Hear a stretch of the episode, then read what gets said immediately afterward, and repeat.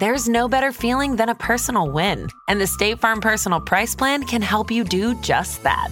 Talk to a State Farm agent today to learn how you can bundle and save with the Personal Price Plan. Like a good neighbor, State Farm is there. Prices are based on rating plans that vary by state. Coverage options are selected by the customer. Availability, amount of discounts and savings, and eligibility vary by state. Life is a highway, and on it there will be many chicken sandwiches. But there's only one McCrispy. So go ahead and hit the turn signal if you know about this juicy gem of a detour. Why is it that with sparkling water, I'm always playing guessing games with what flavor I'm drinking? Is it citrus? Is it aluminum can flavored? Mm, not sure. Sparkling ice, though, they really mean flavor. Like in your face flavor. Orange mango, black raspberry. Don't even get me started on the strawberry lemonade. Kiwi strawberry slid right into my taste buds DMs last night and let them know who's boss. No subtleties there, and no sugar either. But it does have vitamins and antioxidants. Find sparkling ice at a major grocery store or club retailer near you. Sparkling ice. Anything but subtle. In the late 1800s, the countries of Africa were in the midst of a period of massive European colonization. With little regard for the desires of the peoples already living there, the Dutch, English, Spanish, Portuguese, Germans, and others had made a mad dash to stake their claims on the land. With the age of colonization came a new age of exploration.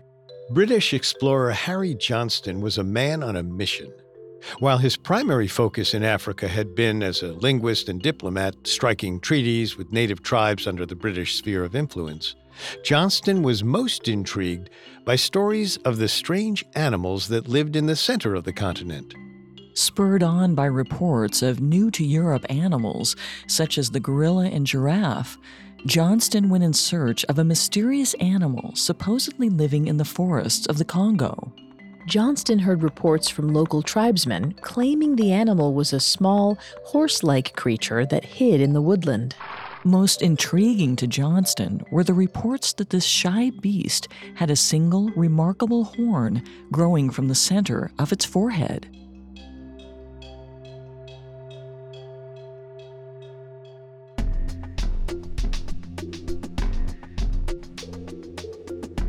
In life, there's so much we don't know.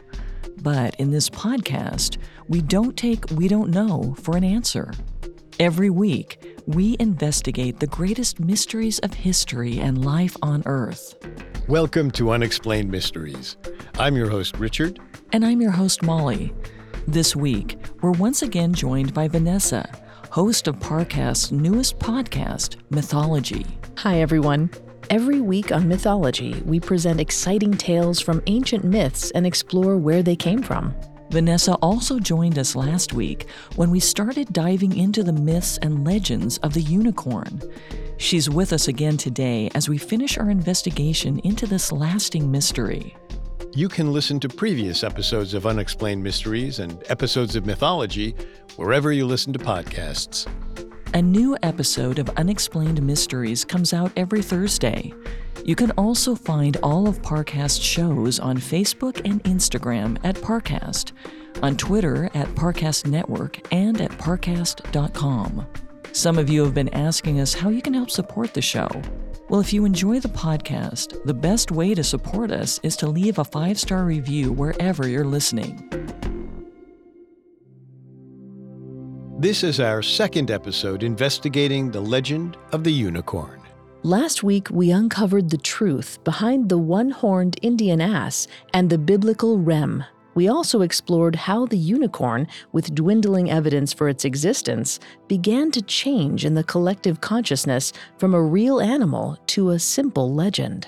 This week, we'll take a closer look at physical evidence that began to appear and seemingly prove the unicorn's existence.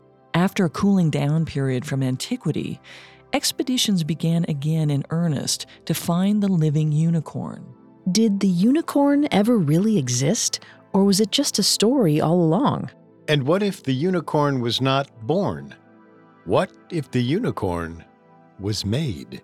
As we discussed in the previous episode, by the early 1500s, the unicorn was largely thought to be a myth. At this point in history, the creature was most commonly seen in religious art as a symbol of Jesus Christ. Countless explorers had tried and failed to find the Indian ass, a creature first recorded by Greek naturalist Ctesias that supposedly had a single horn. This Indian ass, which Ctesias never saw, was most likely an amalgamation of stories about the Indian rhinoceros, a type of Tibetan antelope called a chiru, and a large wild ass called a kyang. The unicorns mentioned in the Bible were not thought of as real creatures. In fact, in the 1800s, linguists would discover that the ancient Hebrew term translated as unicorn, rem, most likely referred to an extinct type of giant ox called an aurochs. Midway through the 1500s, however, the unicorn came back into the public eye with a vengeance. A certain item, prized for its rarity and healing powers, had been taking cross continental trade by storm. The newest, hottest trend in Renaissance Europe? Unicorn horns. Captain Martin Frobisher, an illustrious explorer and privateer, was on his way back home to England in 1577 with a magnificent prize. He was in high spirits as his ships were laden with treasures, from over 200 tons of supposed gold ore to a family of real Inuit from Baffin Island. In the tradition of most European explorers, Frobisher saw the Inuit as a lesser, savage people, not worthy of decent treatment. He had kidnapped the family to present them to Queen Elizabeth I as a present. But by far, the present he was most excited about giving to the Queen was much smaller. He had found on the shoreline of Canada a remarkable item. Dionyse Settle, author of the 1577 account, A True Report of the Last Voyage by Captain Frobisher, recorded his find. Quote, we found a dead fish floating, which in his nose a horn straight and torqued, of length two yards lacking two inches, being broken in the top. We supposed it to be the sea unicorn. End quote. The object, later called the Horn of Windsor, was an alicorn, or unicorn horn. It became one of Queen Elizabeth I's most precious objects, eventually taking a place among the crown jewels of England. By the Renaissance, alicorns had become all the rage amongst European high society. The Horn of Windsor was valued at 100,000 pounds, which would be the equivalent of over $14 million today. It wasn't even the first alicorn owned by Elizabeth I. Her father, Henry VII, had been given one as a gift that had been filed down over the years, most likely to use its powder as a curative. Large alicorns were kept as scepters by royalty or clergy. St. Mark's Cathedral in Venice had three, and the Abbey of Saint Denis near Paris had a seven foot tall alicorn that was used as a chalice. The Danish throne at one point even had alicorns used in its construction. Not only were alicorns rare and valuable, they were believed to be magic. Unicorns were said to have healing powers. Therefore, people clamored to buy unicorn hooves, bones, teeth, hair, and alicorns. Alicorns were diced or powdered to be consumed, or were carved into cups and platters in an effort to detect poisons. As mentioned in the previous episode, Many common diseases were referred to as poisoning before the modern age of medicine. Alicorns, in the presence of these poisons, were said to sweat or otherwise indicate the presence of toxins. Whether or not these alicorns actually helped has never been scientifically proven. Upon finding his sea unicorn horn, Captain Frobisher actually used the alicorn's supposed poison detecting and curative powers as a measure with which to test the validity of the horn. According to Settle's account, he had his sailors place a number of poisonous spiders inside the hollow inner cavity of the horn. When the spiders died, Frobisher had his proof. It was a magical, poison erasing alicorn. If you've been listening closely, you've probably already figured out what the actual source of the Horn of Windsor was. Alicorns, the long spiraled horns purportedly belonging to the unicorn, were in fact narwhal tusks. A sea mammal that populates the waters around Greenland and eastern Canada, the narwhal is a whale similar in size to a beluga. It is notable for the males and sometimes females' great tusk, which is actually a canine tooth that grows outward through the lip. These tusks are now known by scientists to have millions of nerve endings, and they are thought to be used to communicate messages by rubbing against another narwhal's tusk. Narwhals were hunted by Viking settlers, who then brought their tusks southward to trade, claiming they were unicorn horns.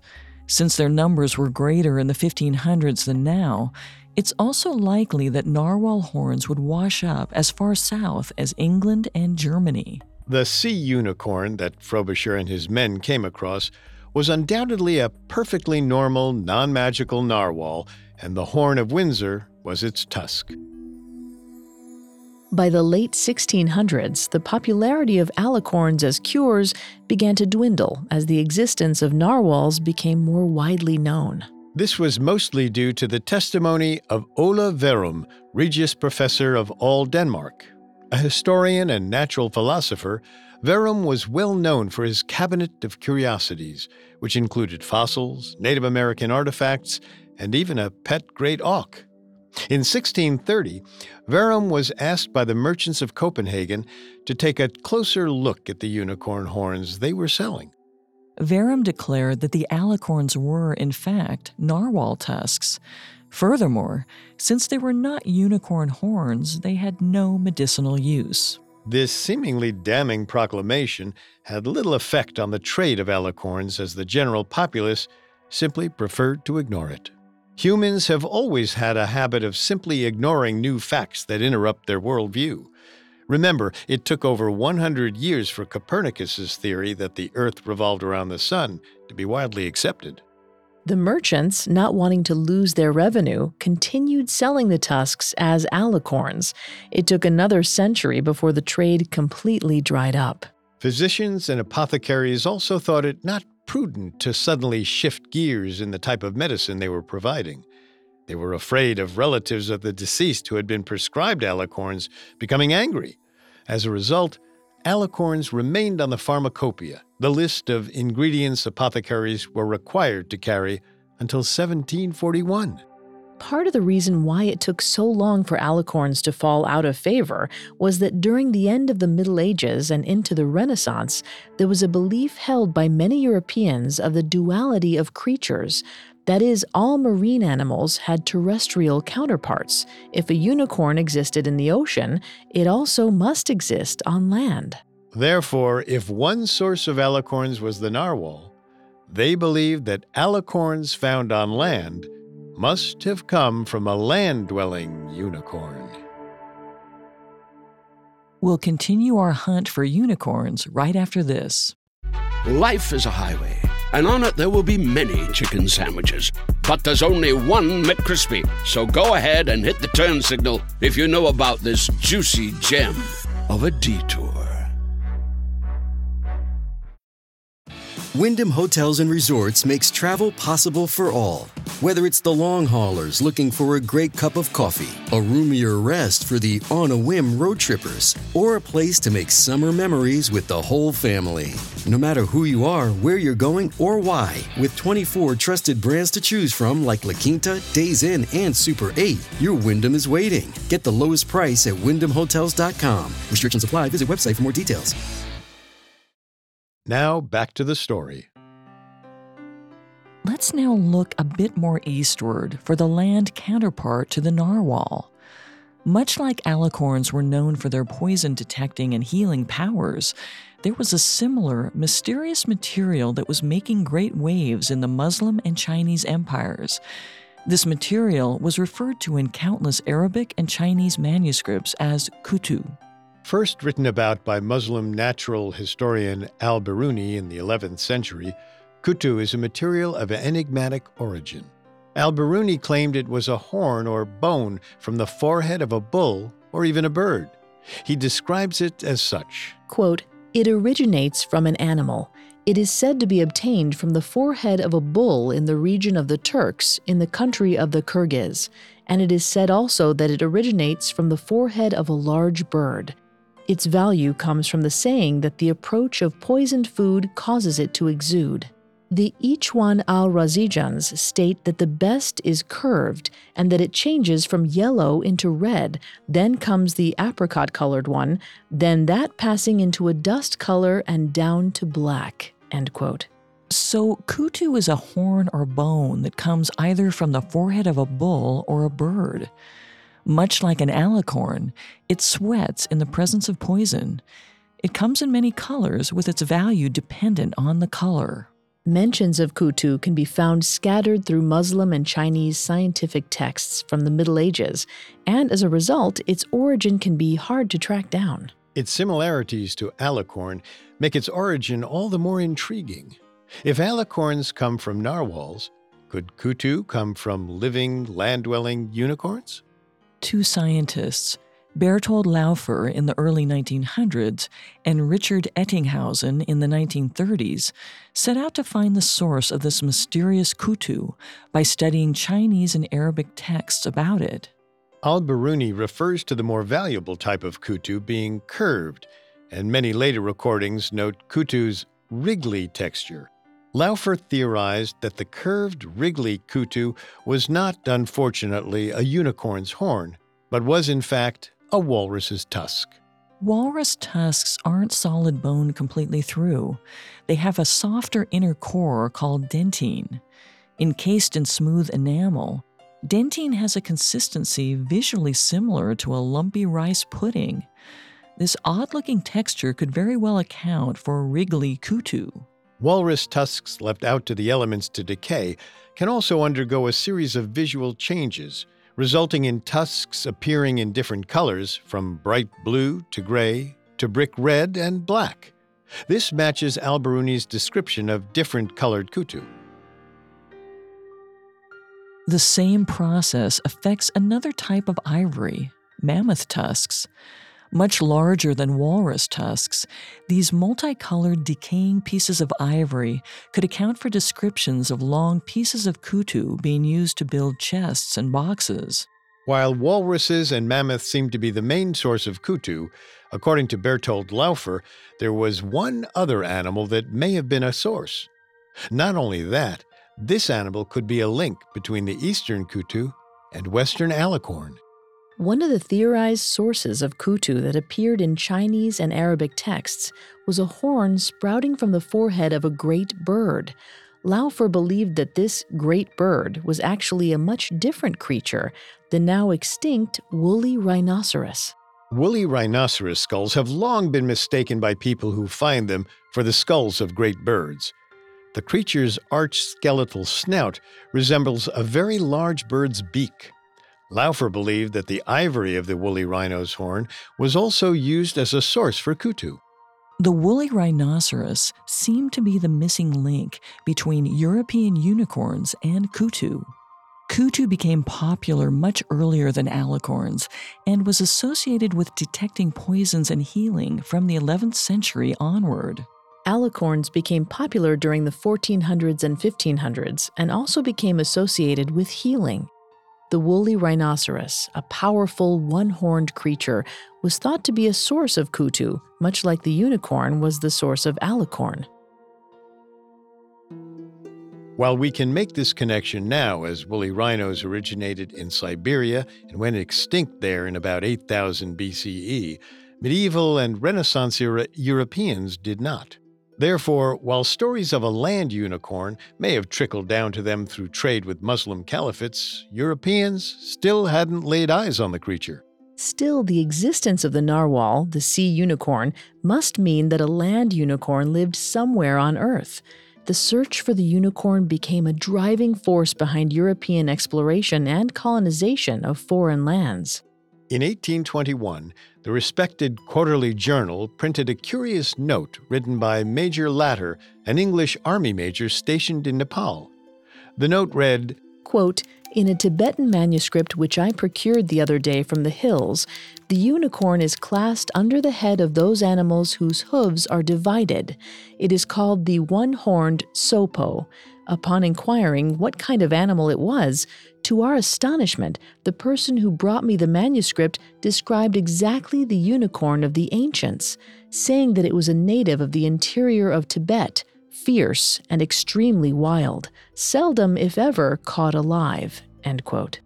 The note ran as an announcement that the unicorn had been found at last, and an editorial that accompanied it in the Quarterly Journal claimed that Major Latter was endeavoring to secure a specimen of this unicorn for scientific study. As you may be able to guess, the specimen never materialized. By the 1760s in Europe, neoclassicism had taken hold as the artistic and philosophical movement of the day. Following the rediscovery of Pompeii and Herculaneum in Italy, the movement, drawing inspiration from the plays, art, architecture, and philosophy of classical antiquity, became hugely popular. At this time, people began rediscovering the works of classical authors like Aristotle, Pliny the Elder, and Ctesias. If you remember from the last episode, Ctesias is a familiar name to the world of unicorn hunters. A Greek natural philosopher, Ctesias wrote down the first recorded sighting of a unicorn in his work, Indica. He wrote, quote, There are in India certain wild asses which are as large as horses and larger. Their bodies are white, their heads dark red, and their eyes dark blue. They have a horn on the forehead which is about a foot and a half in length. The base of this horn, for some two hands' breadth above the brow, is pure white. The upper part is sharp and of a vivid crimson, and the remainder or middle portion is black. Those who drink out of these horns made into drinking vessels are not subject, they say, to convulsions or to the holy disease epilepsy. Indeed, they are immune even to poison if either before or after swallowing such they drink wine, water, or anything else from these beakers. The animal is exceedingly swift and powerful, so that no creature, neither the horse nor any other, can overtake it. They will not desert their offspring and fight with horn, teeth, and heels, and they kill many horses and men. End quote.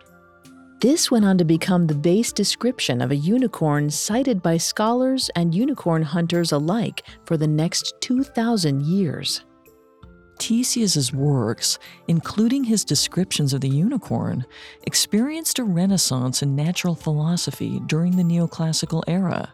Explorers like Major Latter, spurred by the unicorn description originated by Ctesias and parroted in works by Aristotle and Pliny the Elder, set out to explore foreign lands as they increasingly came under European rule.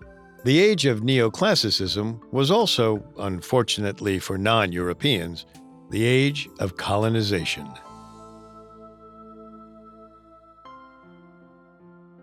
Sightings of unicorns traveled from the far reaches of India, Tibet, and most intriguing to Europeans, from the depths of unexplored Central Africa. A roadblock that many explorers seemed to run into frequently was that the unicorns seemed to always exist exactly where they weren't. Russian geographer Nikolai Przhevalsky summed it up well in his book, Mongolia, the Tangut Country, and the Solitudes of Northern Tibet. Quote, a prevalent superstition is that the chiru has only one horn growing from the center of its head. In Gansu and Koko Nor, we were told that unicorns were rare, one or two in a thousand. But the Mongols in Tsaidam, who are perfectly well acquainted with the Chiru, deny entirely the existence there of a one horned antelope, though admitting that it might be found in southwestern Tibet. Had we gone further, we should probably have heard that it was only to be found in India, and so on. End quote. In the mid 1800s, a number of European explorers had recounted tales told to them by various African tribesmen of one horned, horse like, or antelope like creatures living in the interior of the continent. The hunt was on. Who would, at long last, finally find the unicorn? One of the most prolific explorers of this period was Harry Hamilton Johnston who by the late 1800s had become the British governor of Uganda. Harry was greatly inspired by the writings of earlier explorers and had a passion for linguistics and discovery. He reasoned that since the existence of various pygmy tribes in Africa, once thought to be legend, had been confirmed, the unicorn may well exist there as well. Johnston wished to travel to the largely unexplored center of Africa, in what is now the Democratic Republic of the Congo, to discover if the unicorn lurked there. He had read from other explorers' reports of pygmy tribesmen referring to a type of forest dwelling horse or ass called the ati.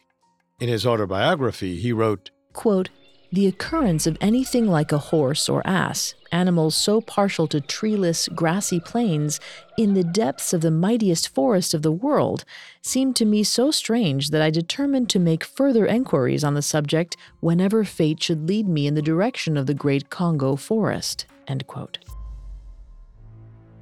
The Ati turned into something of an obsession for Johnston. Could this, at long last, be the unicorn tribespeople had been reporting? Johnston's chance came in 1899 when he apprehended a Belgian merchant who had kidnapped a number of Pygmy tribespeople from the Congo in an attempt to bring them to Paris to display them during the 1900 World's Fair. Interested in learning more about their language, Johnston decided to escort the Pygmies back to their village in the Congo forest. The Pygmies told Johnston more about the Ati it was a three or two toed animal as opposed to the normally one toed horse, and while elusive, they often caught the animal to eat it by driving it into hidden pits. The pygmies pointed out two toed tracks to their white companions, claiming that they were Ati tracks. On their journey to the pygmy village, the expedition met some Congo state soldiers, some of whom sported waist belts reportedly made from Ati skin. The skin intrigued Johnston. Like a zebra, it was striped. Johnston grew excited about the possibilities these clues pointed to. Somewhere in the forest was a new and exciting type of creature. And he hoped this creature was the unicorn that both explorers and African tribespeople had claimed lived in the unexplored underbrush of the Congo forest.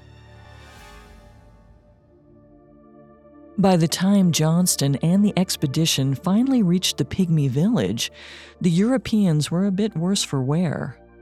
After the Pygmies had a very happy and celebration filled reunion with their families, Johnston was forced to turn back due to a wave of malaria traveling rapidly through his group. Back in Uganda, however, Johnston received a package. As a thank you from the Pygmies, they had sent him two skulls and a complete skin of the mysterious Ati. This African unicorn had been the focus of Johnston's exploration for over two years, and now he could finally examine it. The creature's skin was a rich russet brown, with strange zebra like stripes along the flanks and legs. What the creature lacked, however, was a single forehead mounted horn. Up next, we'll examine what Johnston found. Look, Bumble knows you're exhausted by dating. All the must not take yourself too seriously and 6 1 since that matters. And what do I even say other than hey? well, that's why they're introducing an all new Bumble with exciting features to make compatibility easier, starting the chat better, and dating safer. They've changed, so you don't have to. Download the new Bumble now. Hey, it's Ryan Reynolds, and I'm here with Keith, co star of my upcoming film, If, only in theaters, May 17th. Do you want to tell people the big news? All right, I'll do it. Sign up now and you'll get unlimited for $15 a month in six months of Paramount Plus Essential Plan on us. Mintmobile.com slash switch. Upfront payment of $45 equivalent to $15 per month. Unlimited over 40 gigabytes per month. Face lower speeds. Videos at 480p. Active Mint customers by 531.24 get six months of Paramount Plus Essential Plan. Auto renews after six months. Offer ends May 31st, 2024. Separate Paramount Plus registration required. Terms and conditions apply if rated PG. Now, back to the story. English explorer Harry Johnston's quest for the unicorn had taken him through the unexplored heart of Africa. While he hoped to find the source of the unicorn myth in the forests of the Congo, instead, he discovered one of the greatest biological finds of the 20th century. Previously unknown to Europeans, the African unicorn Johnston had found was the okapi, the diminutive, only living relative to the giraffe. Native to the tropical forests of the Congo, okapis are small, solitary herbivores that have, as Johnston saw in footprints, two hoofed toes on each foot. The okapi, obviously, was long known to peoples living in the area. The Bantu knew of them, and the Mbuti have been catching and eating them for thousands of years. This has a curious implication for reports of Africans telling Europeans about unicorns in Africa. Christianity had been present in sub Saharan Africa, especially in places like Ethiopia, since the 4th century CE. At the same time, the Christian allegorical text Physiologus had been translated into Ethiopic and many other languages and was disseminated throughout Africa more than a thousand years before Johnston set foot on the continent. As we discussed in the previous episode, Physiologus was a kind of natural history book of fables for Christians. The book contains a story about the unicorn and the virgin, an archetypal character. Quote, Unicornus, the unicorn, which is also called rhinoceros by the Greeks, is of the following nature. He is a very small animal, like a kid, excessively swift, with one horn in the middle of his forehead, and no hunter can catch him. But he can be trapped by the following stratagem A virgin girl is led to where he lurks, and there she is sent off by herself into the woods. He soon leaps into her lap when he sees her and embraces her, and hence gets caught. End quote.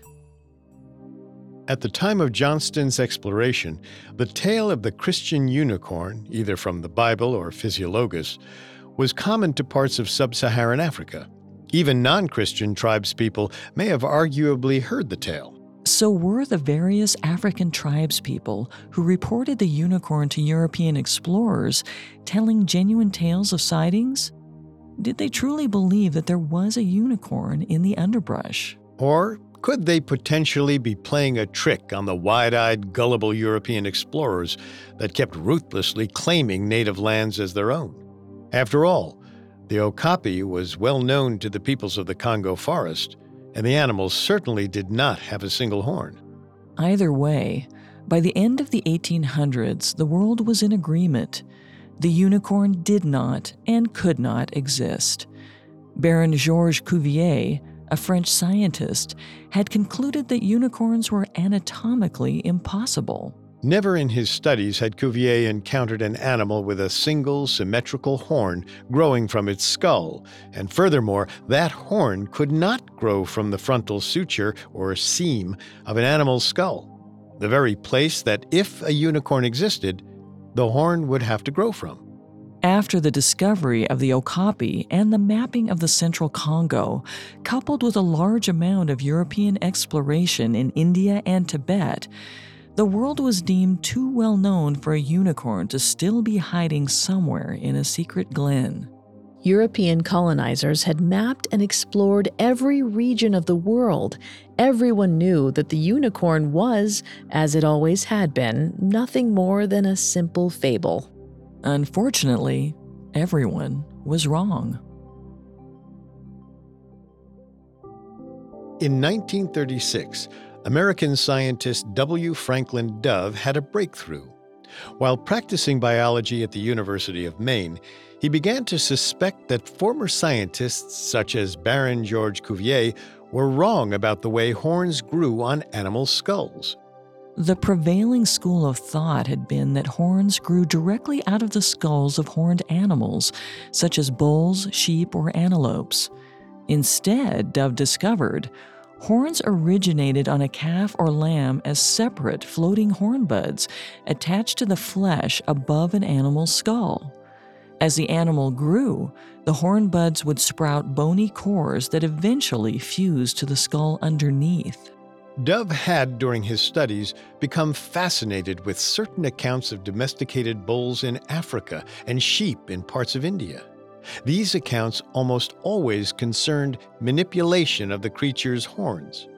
In some cases, the animal's owners reportedly trained the horns into various shapes or brought them together, points touching, or even caused the animals to grow four or six horns. What Dove was most interested in, though, were reports of animals with one horn. Like the other modifications, this one horn had to have been manipulated somehow by the animal's owner to grow that way. These unicorn animals were reportedly created by branding very young lambs on their horn buds and then treating the horn buds with a mixture of oil and soot. Scientists had argued that these stories couldn't possibly result in unicorns.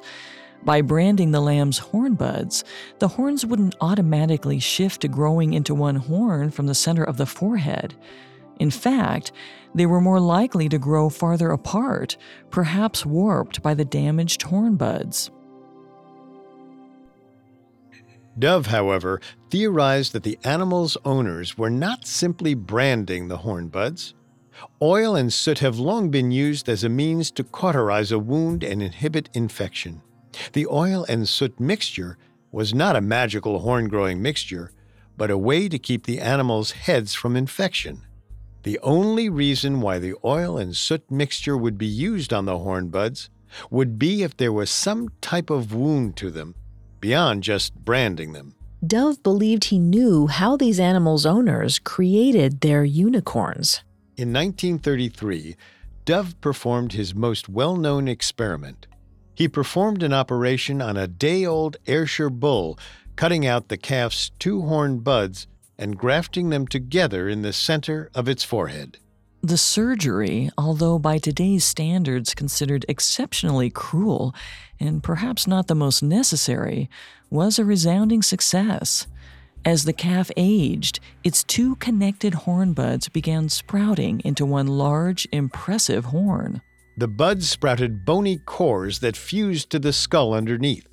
In this case, the place where they fused was the frontal suture of the bull's skull, exactly where Cuvier claimed a horn could never grow from. The unibull's horn ended up functioning very well for the animal. As he became mature, his horn was straight and about a foot long. He became the leader of his herd and was rarely challenged by any of the two horned bulls. Dove was able to recreate this experiment successfully on a number of other goats and cows, creating in his studies a whole flock of unicorns. He believed that the ancient herdsmen that had unicorn bulls and sheep lead their herds must have used a similar technique, transplanting the animal's horn buds when very young to create a mature unicorn. This could perhaps be an explanation of the emergence of unicorns in written history and legend over the past few thousand years. Herdsmen in India, the Himalayas, and sub Saharan Africa practiced horn manipulation on their charges. Coincidentally, India, the Himalayas, and sub Saharan Africa were the very places that Europeans spent centuries looking for unicorns. Dove also posited that the use of horn manipulations in these cultures was used to create leaders of the flock. The unibull or unisheep would be the alpha animal of the flock, leading and protecting it. From this, we may have gotten the aristocratic nature of the unicorn, which eventually led the animal to be closely associated with Jesus Christ himself. As you may remember in the previous episode, self proclaimed wizard Oberon Zell created Lancelot the Living Unicorn after a series of experiments on sheep and goats. Oberon Zell got the inspiration to perform these experiments after reading W. Franklin Dove's notes. As unicorn making had not been particularly useful or lucrative, Dove's experiments had all but fallen into obscurity. Using the newly rediscovered notes, Zell was able to successfully move the horn buds on a number of goats to manipulate their horns into growing as a single point from the center of their foreheads. One of these goats was Lancelot, and the rest is circus history. Throughout these two episodes, we've traced the fleet footed unicorn as it has galloped its way through history. We've caught glimpses of the creature in metaphor, art, and written record. But can we, after this great hunt has concluded, say we've really found a living unicorn? Images of unicorns first came to us from the carvings of ancient Mesopotamia.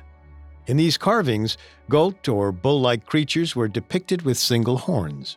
Greek naturalist Ctesias was the one to really bring the unicorn to the forefront of history, and with his description of the Indian ass, he kick-started a millennia long search for the creature.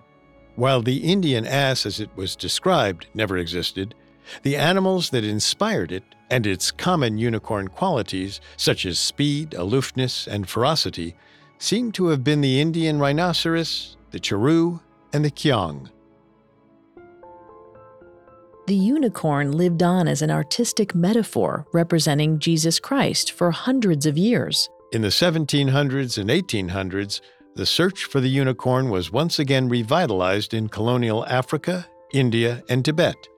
The result of this fervor, while not the discovery of a unicorn, was the discovery of the mysterious okapi. By the 20th century, it seemed clear unicorns never really existed. As we discussed in this episode, that wasn't completely true. The source of the unicorn myth can trace its roots to two possible creatures, two living unicorns. However, to consider these two creatures as unicorns, the cultural ideal of what a unicorn is should be broadened. At no point in history existed a magical, powerful, naturally occurring horse, goat, or bull with a single horn sprouting from its forehead. The first non traditional unicorn is the narwhal. Referred to by people during the Renaissance as the sea unicorn, the narwhal was the main source of alicorn or unicorn horns, which had a robust trade in Europe at the time. While not exactly magical unicorns or even land dwelling creatures, the narwhal can arguably be considered a unicorn. It does have a single long horn sprouting from its head. The only true unicorns that have ever existed in our world are those that have come from human manipulation. As W. Franklin Dove found in his studies, humans in India, Tibet, and Africa have been creating unicorn bulls and unicorn sheep via manipulation of their horns. Often, these unicorns would be the leaders of their herds. This technique was refined by Dove in the 1930s, leading to creation of his Unibull and later Oberon Zell's creation of Lancelot, the last living unicorn. Unicorns, it seems, have never existed in nature. However, stories of various foreign animals, alicorns, and some groups' practices of manipulating their animals to grow one single horn fed into the legend. We can easily see that our collective imagined unicorn shares traits with all of these possible unicorns and that it's been these pieces of evidence and stories passed down through history that created the magical unicorn we know and love.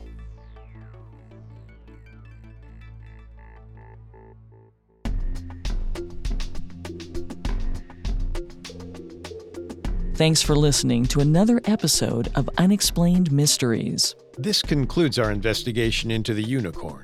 And that means it's also time to say goodbye to our guest host, Vanessa.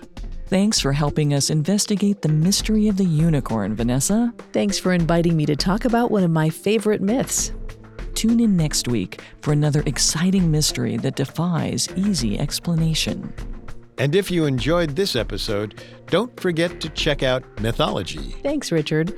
You can find Mythology, Unexplained Mysteries, and all of Parcast's podcasts on Apple Podcasts, Spotify, Stitcher, Google Play, Castbox, TuneIn, or your favorite podcast directory. You can also find us on Facebook and Instagram as at Parcast and Twitter at Parcast Network. Many listeners ask how to help the show. If you enjoy the show, the best way to help us is to leave a five star review. See you next Thursday. And remember, never take we don't know for an answer. Unexplained Mysteries and Mythology were created by Max Cutler, are a production of Cutler Media, and are part of the Parcast Network. They are produced by Max and Ron Cutler, sound design by Kerry Murphy, with production assistance by Ron Shapiro.